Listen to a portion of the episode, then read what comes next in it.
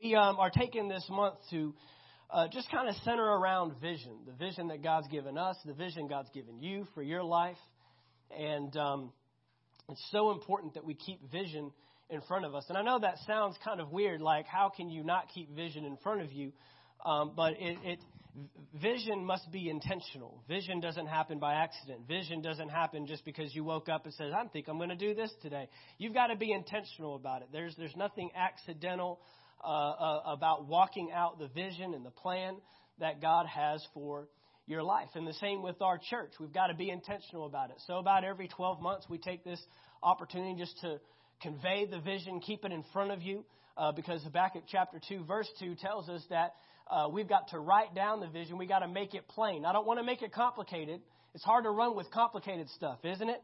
It's hard to, okay, where, so where do I fit in on? That's why we have vision partnership. Uh, if you have not yet joined our church through Vision Partnership, that is the opportunity for you to hear about who we are, why we're here, and how you can play a part. Very simple. Three things who we are, what God's called us to do, and how you get to be a part of that. You're not left out. You are a part of it. We've been waiting for you. We've been expecting you. Amen. And so uh, it's, it's very important to, to keep the vision in front of us because if we don't write it down, if we don't make it plain, the, the verse goes on to say that, that those that read it may run with it. How can I expect you to run with something that you cannot see? Right? And, and, and just, just for, you know, knowing it, that you go where you can see. You go as far as you can see, or you go in the direction that you put the vision of your life. If you don't like where you're at, it, it, you might want to start looking at the vision that you've set for your life. And so we've got to be able to uh, stay intentional about that. Last week we uh, looked in the Old Testament at the tabernacle and at the temple, both places where God uh, designed himself to come and inhabit his people. That means to come and dwell with his people, to meet with his people. And both of them, the tabernacle and the temple, had to be assembled. It had to be put together. You couldn't just have pieces laying around all over the place and say, All right, God, I'm ready. And and and and those pieces uh, were worth a lot. What I mean is, is God wasn't asking for people's leftovers. Well, whatever you got laying around, if you got a little bit of time, you know, let me have some of that. Uh, if you got a little bit of money, throw it in here. No, he was asking for some good stuff. He was asking for gold and silver and bronze, fine linens, uh, uh, scarlet. He was asking for like the, the best wood and the best trees. Why? Because he deserves the best. And when we put all that together, when we assemble it together, that means pieces fitted together where they belong. I mean, I don't know how well you are at putting together furniture or following directions you know, uh, probably most of us men in the room are probably like me that we think we got it without the directions. And then we end up having to backtrack and we, we find stuff that's missing. Why? Because God gave specific directions on how the tabernacle was, put to, was to be put together. I mean, dimensions. I mean, down to like cubic inches. He wasn't missing anything. And then when you get over to Second Chronicles with King Solomon, same thing with the temple. He told him exactly where to put stuff, exactly how big things should be, exactly how tall, exactly how long, and he told him the exact materials to use. Well, why would God shift into the New Testament where we even have a greater power and we have a greater opportunity to meet with Jesus and meet with our Heavenly Father? Why would he all of a sudden grow lax and we can all of a sudden do whatever we want to do and expect God to show up? We come whenever we feel like it, and we, we are very uh, casual and careless with our approach, but yet we still expect the same presence of God. No, Hebrews chapter 10, verse 25, we saw, tells us that in the last days, in the end, do not forsake the what? Assembling of yourselves together. Could it be possible that that same assembling is the same assembling he was referring to with the tabernacle, the same assembling that he was referring to with the temple? It's precise, direct, meaning that we bring our best, not our leftovers. We give God everything that we have. Then we can truly expect to see God's presence. Then we can see His glory fill the place. And both times, both instances, He did not miss a beat. We've got two uh, uh, examples in the Old Testament of the tabernacle and the temple where the glory filled, showed up. That means God showed up. And when we get our comfort and our convenience out of the way, and when we start uh, coming to church with the mentality of how can I be a part of something rather than what can I get out of this, then we will see the presence of God show up in this place. We're creating a meeting place. We said last week that we do not build the church for man, we build the church for God. We, this church isn't built for you. I can't build a church for you. You realize that? You realize if we, if we just took a big poll and says, all right, uh, uh, let's just take music for example, because there's there's all kinds of genres. Uh, what kind of music do we want to do this week, guys? We'd be all over the place in this room, right? Some of us wouldn't even want music. Some of us, I'm good with that. I don't even like the stuff anyways. I like silence. I mean, We'd be all over. We'd be from one end of the spectrum to the other. No, we, we do worship for God. And you get to participate. And you get to be a part of that. We get to be a part of that. And so that was last week, and if you missed it, it's online. You definitely want to be sure and catch it. But today, I want to talk about something that I think precedes vision, goes before vision. That vision is great. We've got to know what vision is. We've got to have vision in front of us. We've got to keep uh, vision in front of us and be intentional about that. But there's something that's even greater than vision, I believe, that, that we have to understand if we're going to fully accomplish the vision and that is purpose. Purpose. And today, if you've been with us for any length of time, you already know that word. You already know we go there a lot. Uh, because I believe that purpose is paramount. Purpose is takes precedence. Purpose is a priority. Purpose, notice all those start with the letter P. I worked on that, okay? Purpose is valuable. And if we don't understand purpose, the vision will never get accomplished. I'm saying today that you can have vision, but without purpose, you'll never fulfill it. You can have vision. Vision is the end. Vision is what has not yet taken place. And just so you know, God loves vision. God is a God of vision. He loves to talk about vision. God lives where you have not been yet. Are you hearing me today? If you haven't accomplished it, that's where God's at. He's saying, "Good, that's right where that's right where I want you." If you haven't done it, once you've achieved something, He's already moved on to the next thing. I remember uh, Pastor Earl here. Um, uh, y'all were here uh, a couple months ago. He ministered, and he ministered to our leadership the night before. And uh, he said, "You know, I'm never impressed with what anybody tells me is in our bank account. Never impresses me, because the the vision is always bigger than what we have." That means if we have it, it must be that much bigger. See, you can come to me today and say, We've got $50 million in the bank, and he'll say, That's great. That just means that our vision is 100 million. It's always bigger than where you're currently at because God is a God of faith. If you have it, He's not there. He lives where you have not been. He speaks to what you have not done. He loves to draw out what you have not yet seen take place. That's the God that we serve. So we got to have vision, but this vision is is pushed by purpose. Look at this in Matthew chapter 16. Uh, Jesus begins to communicate some vision. In verse 13, he says, When Jesus came into the region of Caesarea Philippi, he asked his disciples, saying, Who do men say that I, the Son of Man, am? So they said, Some say John the Baptist, some Elijah, and others Jeremiah or one of the prophets. And he said to them, But who do you, who do you say that I am? And Simon Peter answered, good old Simon Peter, answered and said, You are the Christ, the Son of the living God. And Jesus answered him, verse 17, and said to him, Blessed are you, Simon Bar Jonah, for flesh and blood has not revealed this to you. You know, there, there comes a time in your life, we talked about this a little bit on, on Wednesday, where, you know, the explanation is not going to cut it for you anymore. You're going to have to get revelation. We have to be a people that live and move by revelation.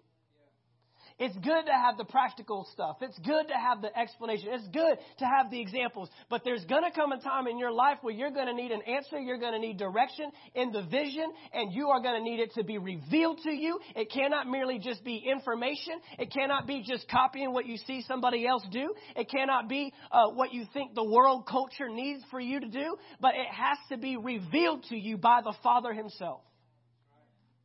And so Jesus says, a great answer, but you didn't get that on your own. We need some stuff that we didn't get on our own. But my Father, who is in heaven, He revealed this to you. Verse 18, and I also say to you, He said, I want to tag on to that. I want to tag on to what my Father said. Here's what the Father said, but let me, let me share a little more. Let me shed a little more light on it. I also say to you that you are Peter. And on this rock I will build my church. We saw that last week. We don't build the church, Jesus is building the church. And he says, I will build my church. That means it belongs to him. We don't have a say so. We follow the directions. We follow the instructions. And we don't get to say where certain things go. He is the chief cornerstone. He's the one putting this thing together. I will build my church, and the gates of hell will not prevail against it. Now, just so you know, that's not defensive, that's offensive. I just want to fill you in today. We're not talking about a church that's shut up inside the doors, hoping that the devil doesn't come breaking them down. We are barging the gates of hell, and we are destroying every darkness, every spiritual principle, and, and principality in wicked places. And all wickedness. That's why we're here.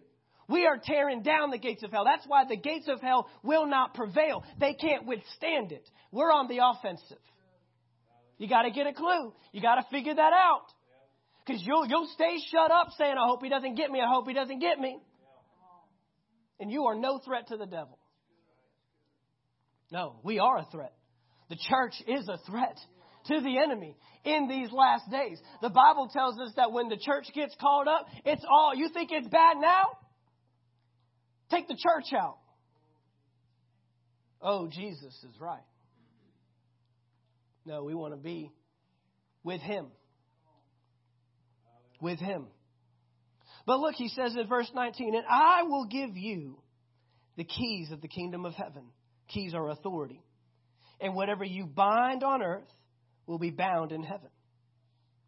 Whatever you loose on earth will be loosed in heaven. That's interesting that heaven responds to what we do in the earth. We thought we're waiting on God, and God's been waiting on us. Come on, you're hearing this today? Are you hearing this today? Heaven is waiting on us. God has delegated the authority through his son Jesus. When he died on that cross, he went back and he said, It's better that I go. It's better that I leave because then I can bring the Holy Spirit down and you can bring heaven to earth. The kingdom of God. You can reign once again, just as Adam did. Just as Adam. You're no different. The world is different. The environment is different. Yes, our surroundings are different. We see calamity and dismay and trials and tribulations. But he said, what? Be of good cheer. I've overcome all that. What do you got to worry about? What do you got to worry about? So he's, he's, he's communicating some vision. There's some vision for you. Jesus had vision. Je- Jesus lived his life with vision. Jesus saw what was ahead of him. Uh, Hebrews chapter 12 tells us that for the cross that was set before him, or for the joy that was set before him, he endured the cross. What did he see? He saw joy. He had a vision. It wasn't very joyful getting beat on his back. It wasn't very joyful standing before something that he never did wrong. It wasn't joyful being wrongly accused. It wasn't joyful hanging on the cross to die in front of everybody naked and ashamed but for the joy that was set before him. If you don't have vision, you'll get stuck where you're at. But because of the joy that was before him, he endured. You will endure hardship because you see joy on the other side. Jesus lived a life of vision. Jesus lived a life of vision. He had vision. But continue on here because Peter's not done. Peter's not done yet. Peter, you know, you know how it is when you get an answer right and you're like, you, you get a little bit of boldness on the inside, man. It's like, cool, I got the next one too. I'll get them. I'll get them all right from here. I, you know, you're feeling pretty good about yourself. And so it says, then he commanded his disciples that they should tell no one that he was Jesus the Christ. Verse 21. From that time, Jesus began to show to his disciples that he must go to Jerusalem. So there's vision, and now here's the plan. The vision, I'm bringing the kingdom back. Vision, I'm going to my Father's seat at the right hand. The vision, I'm delegating the authority back to the church, and they will have the keys of the kingdom, and, uh, uh and, and, and, hell will not prevail against them. And whatever they bind on, I mean, he, you can just see Jesus getting excited as he's saying this. Man, I can't wait for my church, for my people to get the kingdom back in the earth. But here's the plan. Here's the plan. I'm going to be wrongly accused. I'm going to suffer many things from the elders and chief priests and scribes. Notice he didn't say from the Romans. It's from all the religious people that couldn't get their thinking straightened out. Elders, chief priests, that's all religious people, scribes. He doesn't say the Roman soldier is going to kill me. He doesn't say Pontius Pilate's going to condemn me to death. No, he's, he, he's pointing them out, man. Let me tell you who's sending me there. But on the third day, and be killed and be raised the third day. And Peter didn't hear anything about be raised the third day. He stopped after killed. So in verse 22, it says Peter took him aside. Took him aside. and began to rebuke him, saying, Far be it from you, Lord. This shall not happen. Peter's getting, you know, he's getting bold, man. It's like the moment when he said, You tell me to come out this boat, I'll step out the boat. I'll take the guy's ear off for you, no problem. This is Peter. A little irrational. He gets one right, and he thinks he's there. He pulls Jesus aside and says, That is not me and you. No, we're too close. I'll, I'll go. I'll go down with you. I will fight for you. Far be it from you, Lord. May this never. He says, This will, this shall not happen to you. This shall not happen to you. Jesus just said, This is the plan. Gave you the vision. This is the plan of how the vision comes to pass. Thank God he has a plan, right? Thank God he's got good plans to prosper us. He's got good plans. But sometimes that plan doesn't seem like it gets us to the final destination. Sometimes the things that happen to you are really for you. And so he says, This shall not. I mean, Peter is getting right in front of Jesus and said, I will make sure this does not happen to you. And Jesus responds and says, Oh, Peter, you're, just, you're such a good friend. I'm so thankful for guys like you. Even when all those chief priests and, and all those people, they just want to kill me and get rid of me, I knew I could count on you, man. So, so, so what you think? What, what, what are we going to do? How are we going to take them out? Because you know, I really don't want to go through with that plan. I die. So it's not a really cool plan, but it gets us to the vision. But if you got something else, I'm willing to hear. I'm willing to hear some stuff. No, that's not what he says. He says, but he turned and said to Peter, "Get behind me, Satan." Now he's not literally Satan. But the word Satan means adversary, it means opposition. It means you're standing in the way of something, is what that means. He says, Get behind me, Satan. You are an offense to me. Now, he didn't get offended, okay?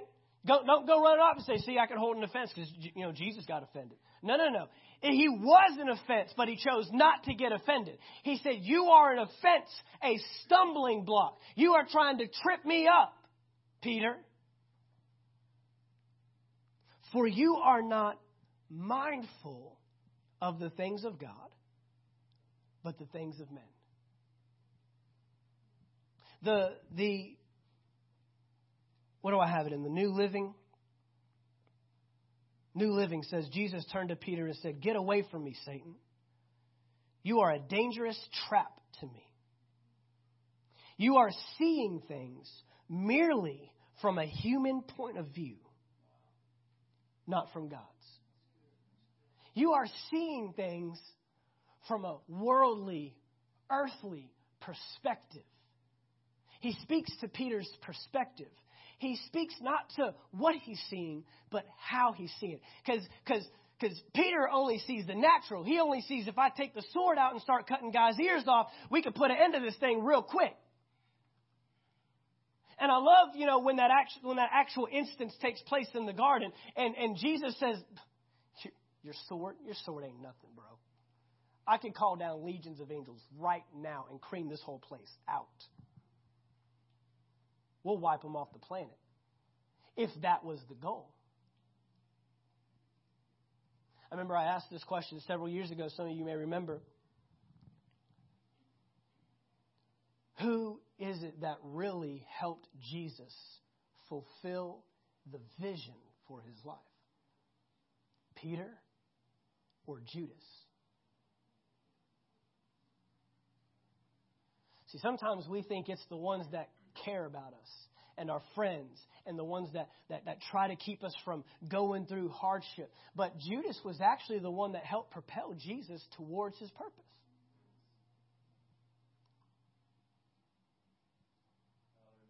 It's the necessity of an enemy. It's the necessity of opposition. It's the, it's the need. It's not that God's bringing it on you.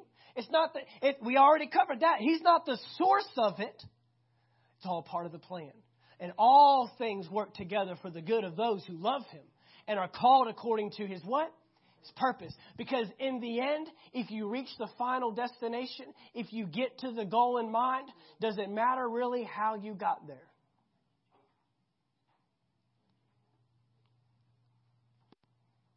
So I would submit to you today that Judas was more of a friend than Peter. Now, he wasn't thinking that. Judas wasn't thinking, okay, if I go get these 30 pieces of silver and betray him, I mean, I'm, I'm going to be a good friend for Jesus. I, I'm going to stand by him. I want to, I want to see his vision. He's not thinking that at all. But I know that my God knows how to work all things out for my good.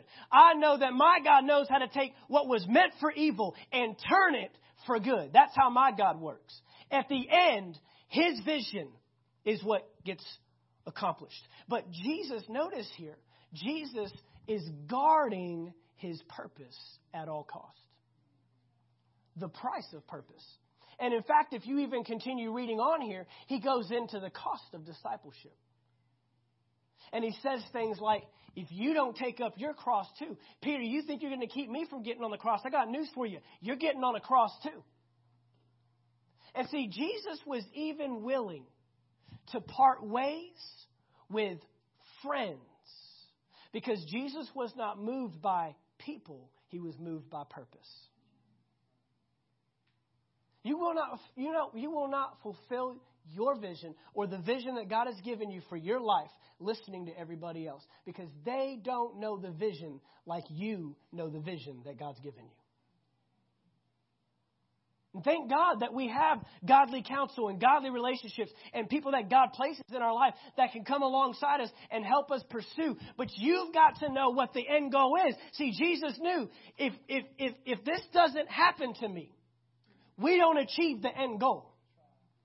We don't achieve gates of hell not prevailing against the church. We don't achieve, I will build my church. We don't achieve the keys of the kingdom go to the church and whatever they bind or loose on earth, it gets bound or loosed in heaven. We don't achieve any of that if I listen to you, Peter. So get behind me, Satan, because you are not mindful of the things of God. How was Jesus so mindful? John chapter 5, verse 30.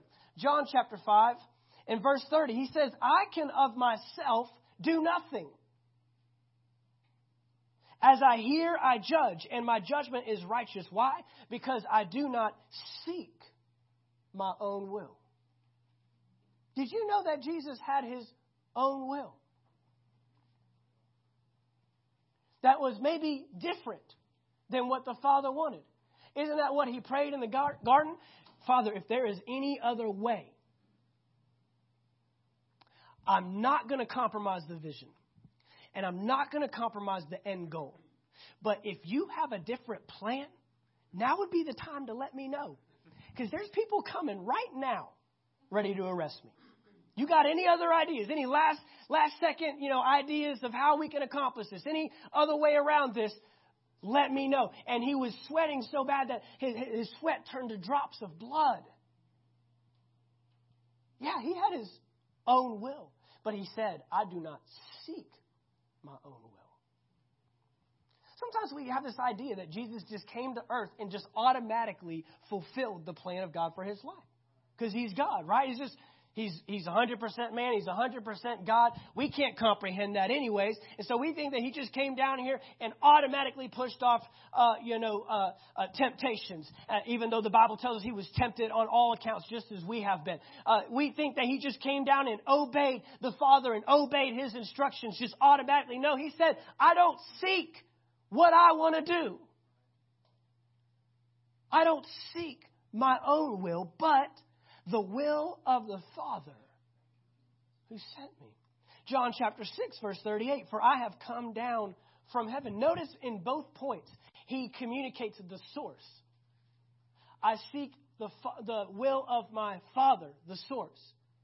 I have come down from heaven, the source. You've got to recognize who your source is. You've got to recognize what your source is. When you get your eye off the source, you'll get your eye off of the plan. But he said, No, no, no. My Father sent me from heaven. He's got a plan. I've got a vision for my life, the joy that's been set before me, and I will not seek to do what I I will not get distracted. I will not get moved by what I see around me. I am going to guard this purpose at all costs, he says. If it costs me people, if it costs me money, if it costs me time, if it costs me relationships, close relationships. I mean, just so you know, at this point, when he's having this conversation with his disciples, he's already had almost all of the, the multitude has abandoned him. Most of the disciples have already left him at this point, and he's already looked at the 12 and said, You going too?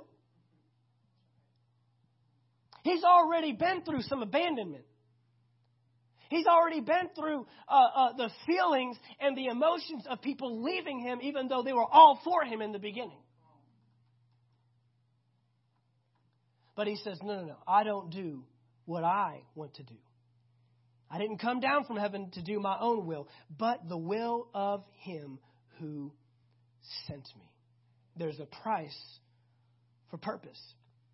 So, what he's doing is he's helping Peter recognize you have a misaligned purpose. You don't have the same intentions I do.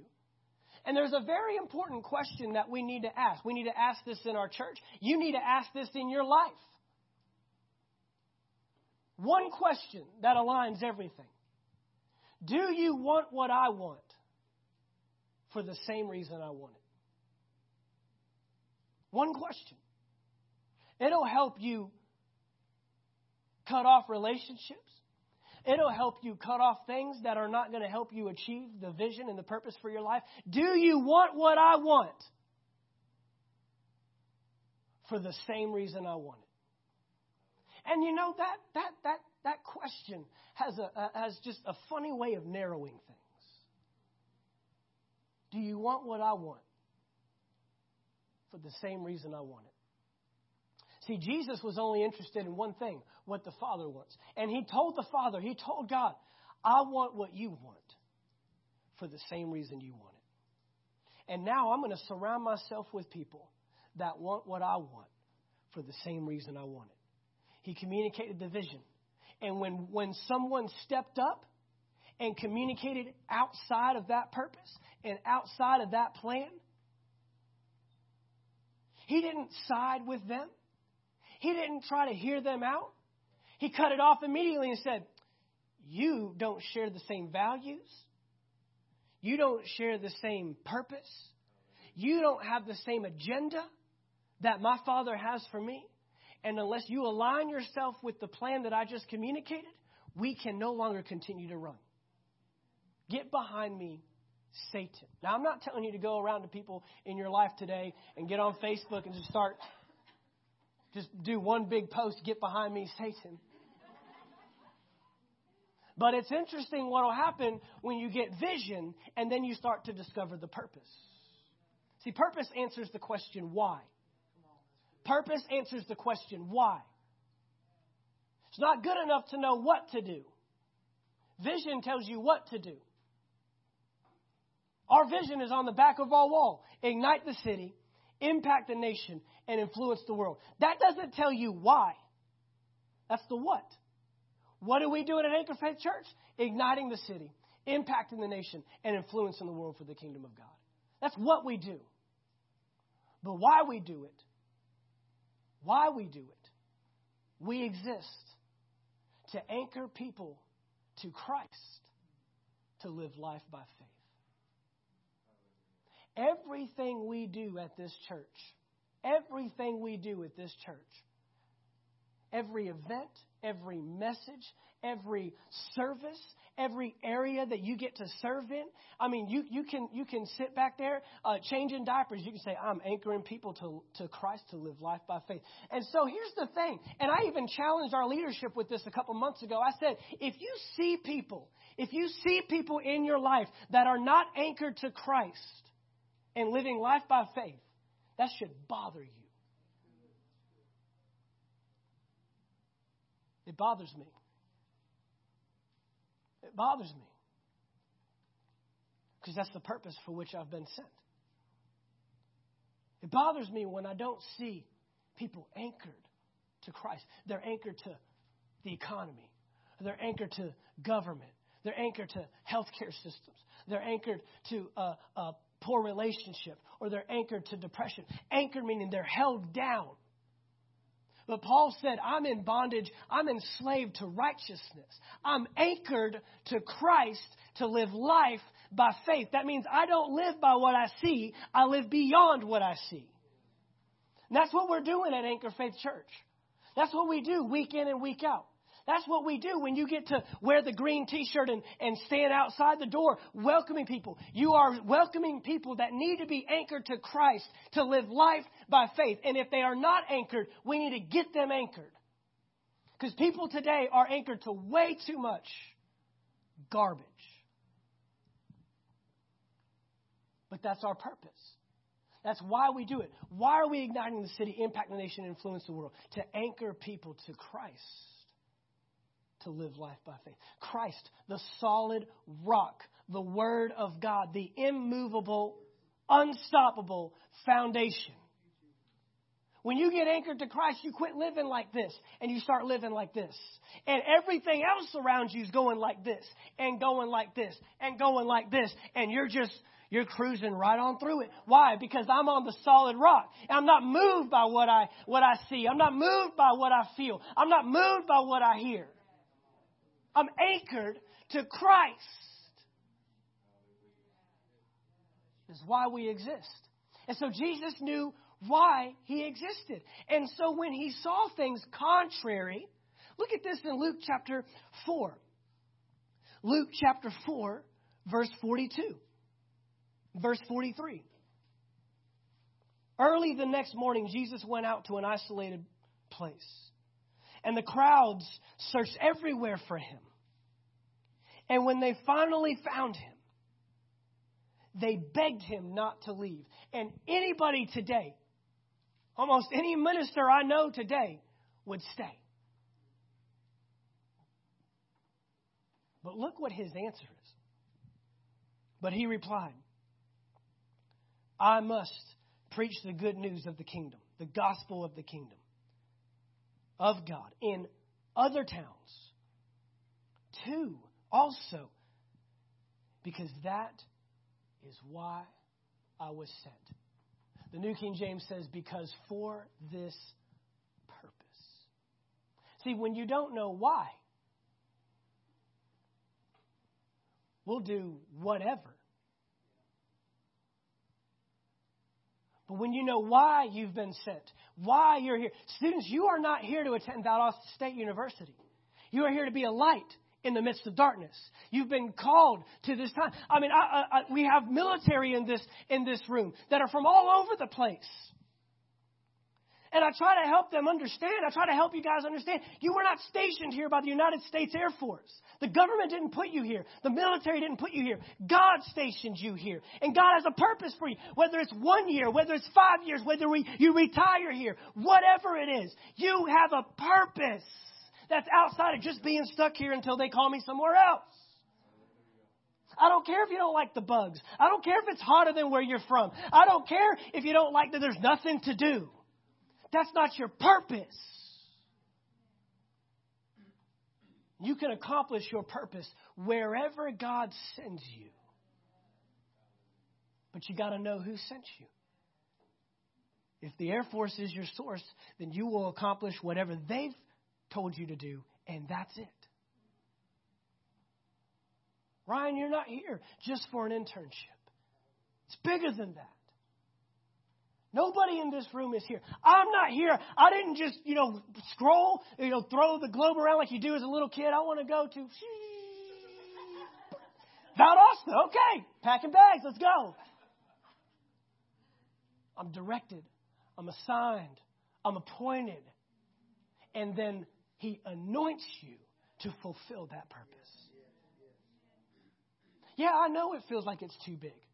I, I know it feels like it's too, too it, that God has assigned something to you. You know, I, I, I've heard people say that verse so many times that God will not put something on you that you cannot bear.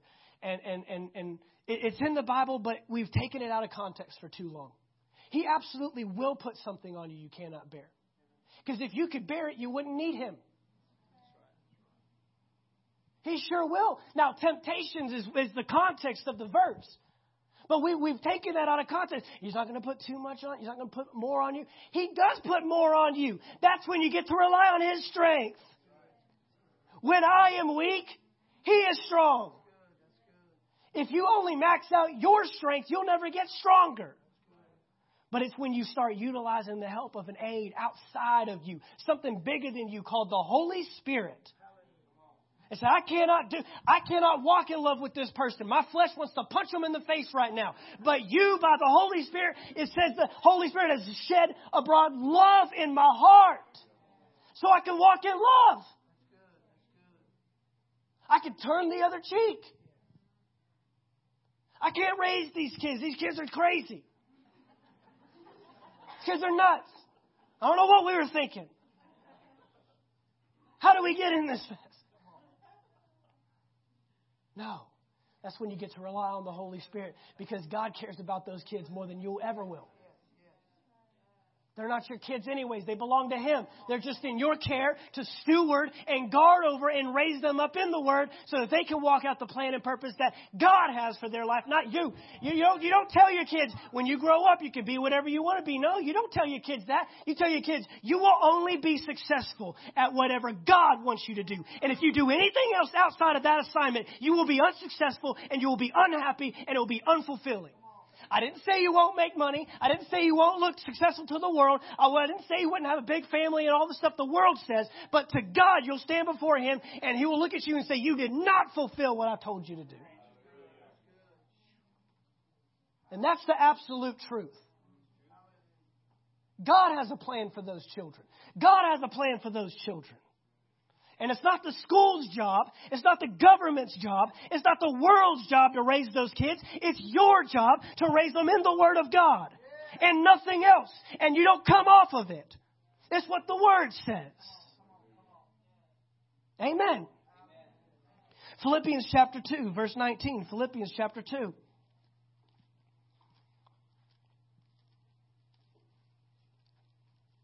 We've got to have purpose. We've got to have his purpose. His purpose. Our our goal, our job is to align our purpose with his purpose.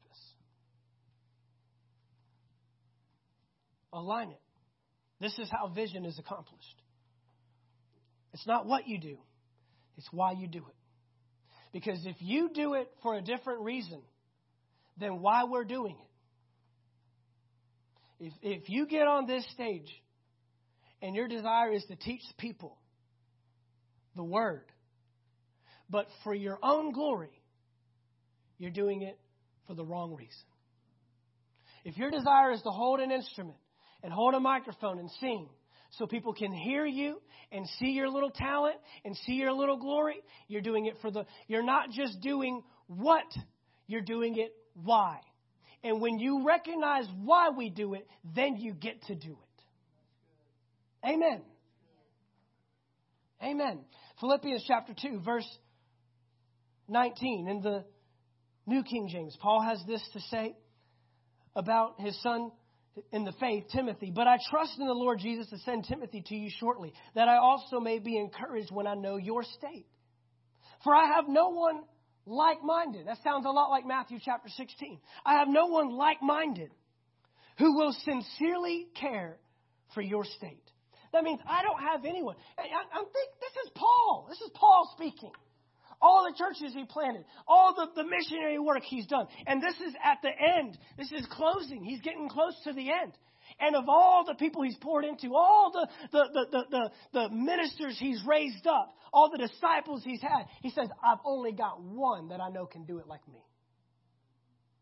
I hope that God isn't scouring this earth and can only find one that will do it like him. He says, verse 21 for all, all. In the Greek, that word means all. all. All. For all seek their own, not the things which are of Christ Jesus. Look at it in the, in the Amplified. I have it in there, verse 19. But I hope and trust in the Lord Jesus soon to send Timothy to you so that I may also be encouraged and cheered by learning news of you. Why? Because he's in prison, so he's got to send people. For I have no one like him, no one of so kindred a spirit, who will be so genuinely interested in your welfare and devoted to your, in, uh, your interests. For the others all seek to advance their own interests. And do we not see that in our world more than ever? Seems like it's becoming a regular occurrence for me to get up here and have to address some kind of tragedy that happened before we even make it to Sunday.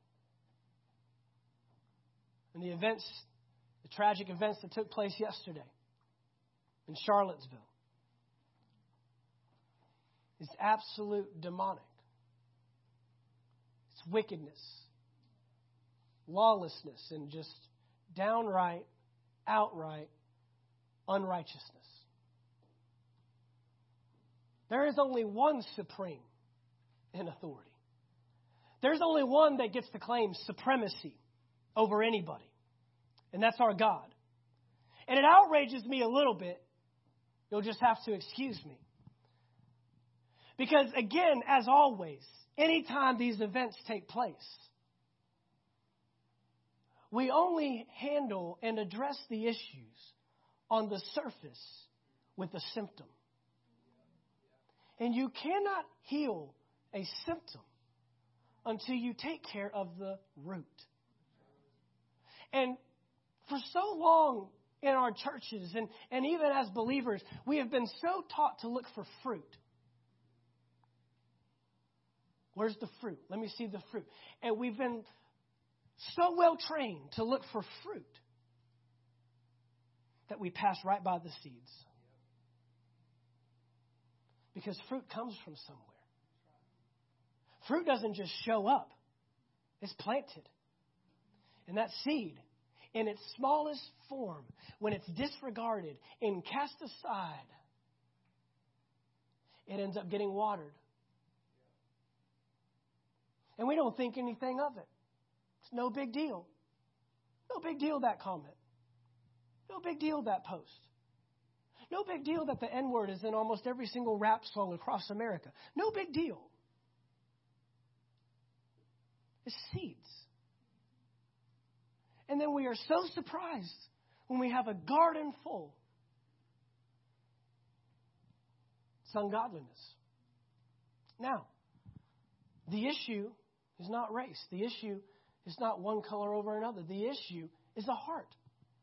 Because that flesh suit, whatever color it is, is wrapped around a heart. And a heart not given to God will never produce what God wants them to produce. The Bible very clearly tells us in 1 John that how can a man say he loves God and he doesn't even love his own brother? Why are we expecting people to walk in love that don't even know God who is love? I know there's things that we can do that, that, that can help move peacekeeping forward.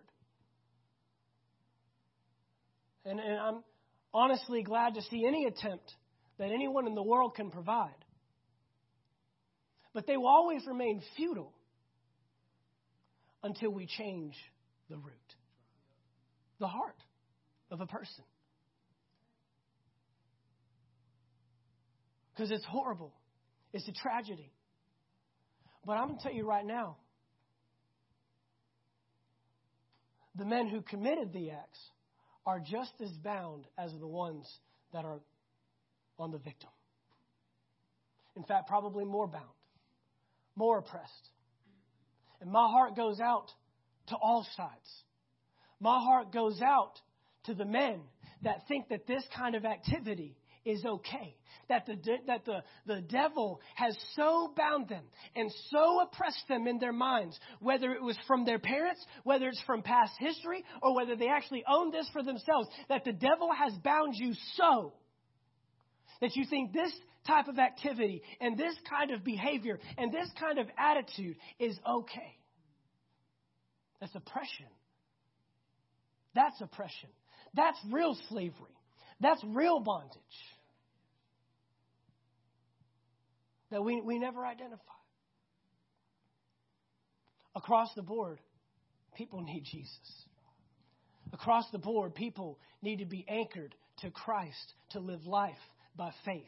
Across the board, in every, and look, we, we are very well aware of what is still alive and still strong in this culture. I mean, we have a black police officer in our church that deals with this stuff on a day to day basis, and he doesn't get to talk about it, he doesn't get to share it. One of my best friends growing up in high school, is 13 years on the police force in Fort Worth, Texas, was there when the, when the stuff happened last year in Dallas. This stuff is real. But so is my God. So is victory. So is the fact that He has overcome the world so is the fact that I can be of good cheer. It doesn't matter what color. It doesn't matter where I came from. It doesn't matter what is divisive. It's just interesting now that even all this gender mess and even all this uh, uh, sexual identity mess is now becoming rooted in the same diversity language. Wanting their rights and wanting equality. No, you're in sin.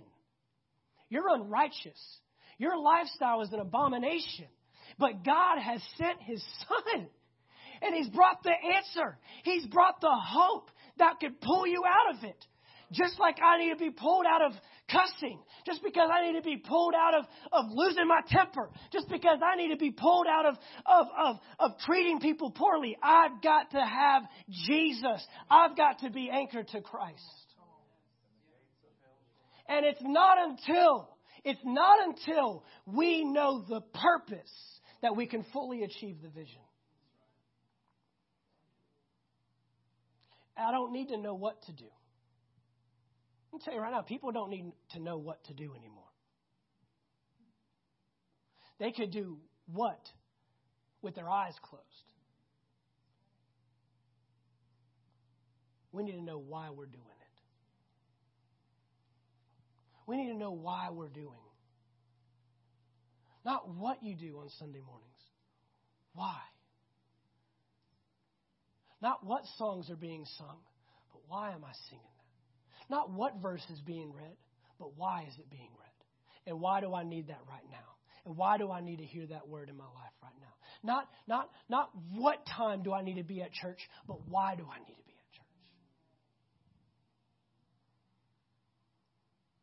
If we can get a church that knows their why, we're unstoppable.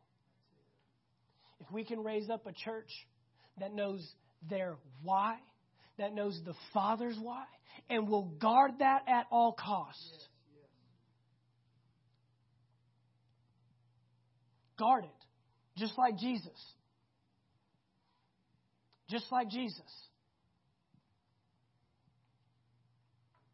And, and that's when self. See, it, it, it's no wonder that a world that is so steeped in self preservation responds the way that it does.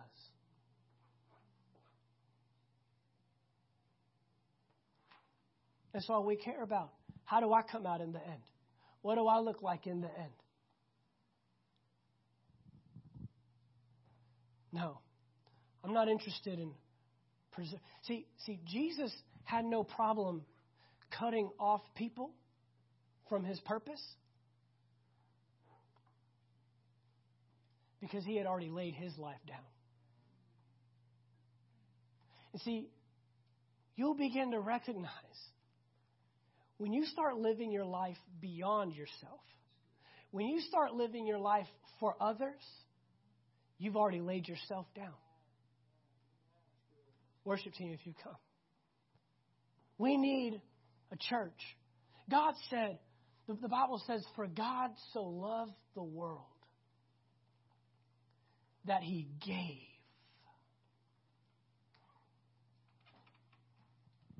Not took, not kept, gave. Gave. The most sacrificial act of all time came from our Father. Our Father. And let me just tell you something. If you are born again and you're in the kingdom of God, you have His nature. That means what He does becomes natural to us and becomes unnatural to our flesh.